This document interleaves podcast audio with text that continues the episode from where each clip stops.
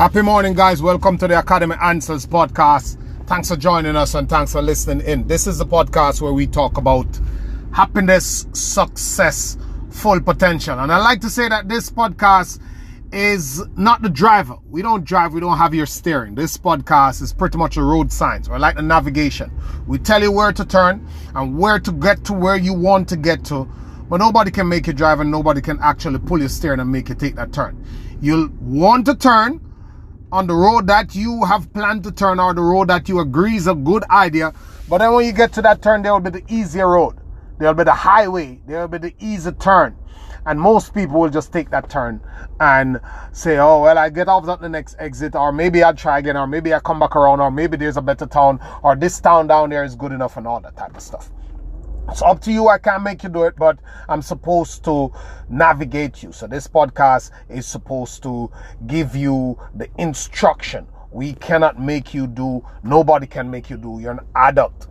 And this morning, what I want to talk about is something that I learned way after school because we grew up in an environment where everybody was trying to compensate for their weaknesses. So, if for example, we were in class and we were weak at math and we were strong in science, what they would do, we would have extra lessons all the time in math and we would be vilified, or for want of a better word, for not being good at math.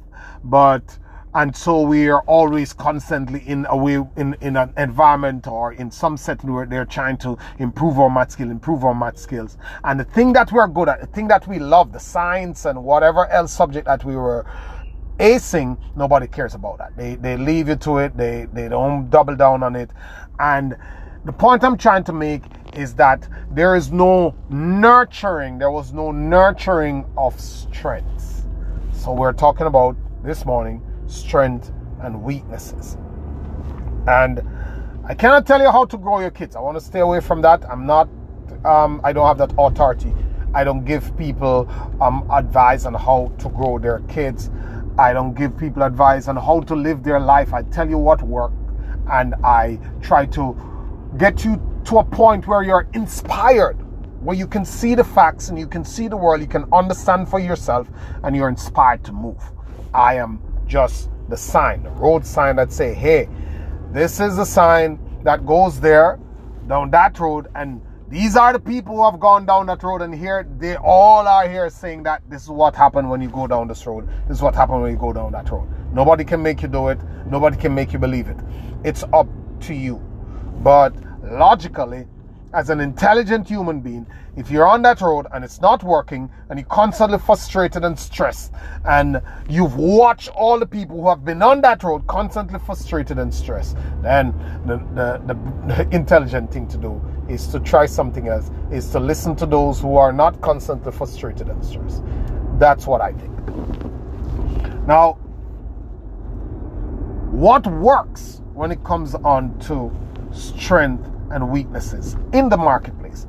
Let's get out of that school setting because some some of us are still caught up in the 2000 degrees and the, the many school accomplishments and all that stuff that plays out doesn't play out well in the world. I have kids who force and go to school and do all type of stuff and they end up in the regular jobs, regular life because that um, golden outcome that is promised is uh, um, is not forthcoming and it's a lie. And the marketplace doesn't care about your degree and um, what you did in school. They care about their one your effectiveness and they care about getting their job done and making their profits.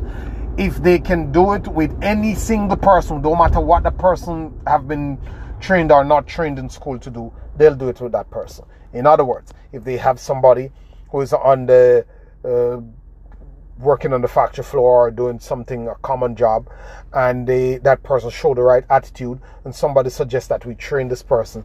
They'll train the person. If he's supposed to get some government form of qualification they'll send him to get the government form of qualification and they get him to do the job. And if they get the job done they don't care. They don't care if there are 5000 non-degrees people in the building getting the job done because when they make the profit projections and they have meeting with their shareholders and their investors, if they can deliver, they don't care. All they see is a number, and all they see is a department, and all they see are the functions and duties. And if those are being carried out and the bottom line is coming out, nobody cares. So let's talk about what works when it comes on to strength and weaknesses. The principle that works is that you are to double down on your strengths and leave your weaknesses alone. What do I mean? Once the average human being is functionally literate and numerate, is able to read and comprehend at an advanced level, and is able to do work with numbers at a decent level, Whatever else is the weakness that you find that you have, don't worry about it. The thing that you really care about, work on it. Your strengths. Most times, the thing that you care about, you have a natural disposition to it. If you are great at presenting, but you are poor at creating the presentation, don't create a presentation. Work on your presentation skills. Michael Jackson wasn't worried about writing. Many other artists are not worried about writing. They sing damn well. So they sing. They get writers. They may have written one or two, but most of the time, someone will bring them a song. Some great singer is not worrying about playing the piano. They might like, would have loved to be able to play it, or they might be able to play it, but they're not the best at the piano. But they don't worry about going to piano classes. They're going to voice training classes and they're improving their voice. They're spending and investing the time and resources and effort in improving their strength, getting to the level of mastery in their strength. Not to be jack of all trade and master of none. Not to be able to do 25 things, but to be able to say, okay, this is the one that I'm excelling at, this one that I love. I'm going to put all my effort and time into this. Not that I'm going to go run this 100 meter race and I'd love to do in the 200 too. And maybe 400 would be amazing if I get it. And then, but I'm weak. I can't do the 400 stretch. Let me go work on my strength to do this 400 thing. It doesn't work that way in the market.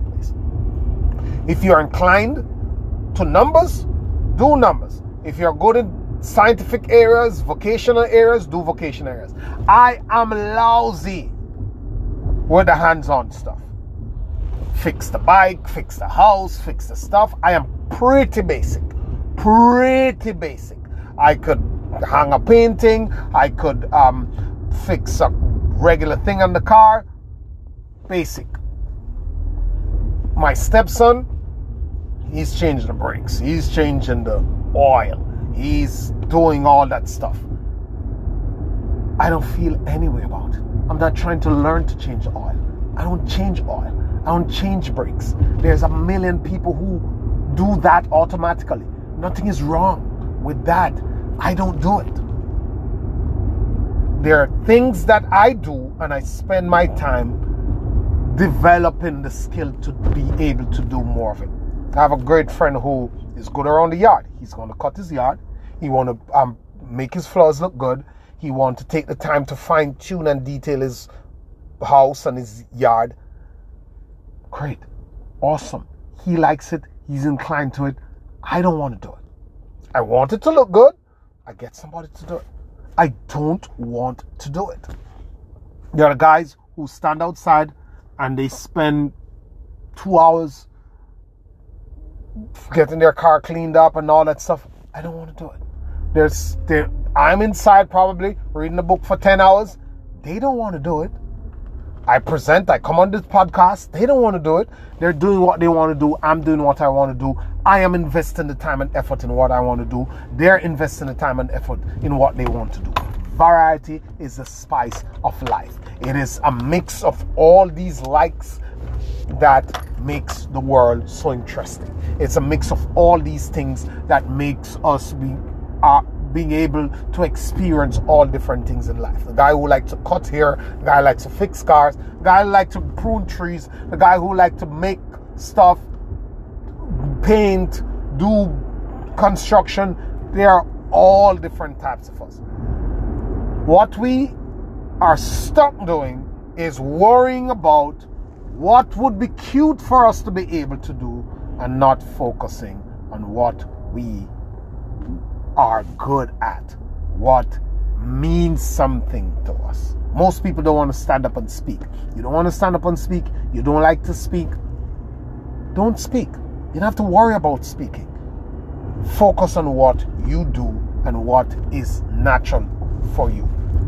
The kicker, though, is that what is natural for you doesn't mean that you will wake up and be good at it. If you can run and you feel you're good naturally running, let's say you're running a 100 meter, like Usain Bolt. What was his first time? He probably was running that at 14, 17 seconds. He didn't like running and just one day wake up and run 9.58. No. Whatever is you're good at, you have got to cultivate. Cultivate your talent and your you got to work on it to get it to the level of mastery. And I heard Will Smith put it some time ago, very long time ago. He put it best. He said, "Talent is something that you get naturally. Talent is something that you get naturally. The thing is that the level at which talent is, most people, the marketplace, barely, if at all, pay you for talent. What the marketplace care about is skill. And skill is something that you get from beating hours upon hours upon hours on your craft. And the real professionals know that the skill is mastered not only in the practical, not only in the physical doing of it, but also in the theory of it. Why you do this, how that works, what's the science, what's the research, what's the strategy. Most of us, for example, are awesome at painting a car. Very good at it. Good. We love to do it. We've been doing it. It looks good. It comes out good. But we don't study paint. We don't study designs. We don't study anything. So what we have is this raw, solid skill to physically do it. But we don't know the theory behind it. And therefore, we never get to the real advanced level. And most people who probably get to the advanced level never understood that if you are to be truly successful at it, then the business skills have to be added to it.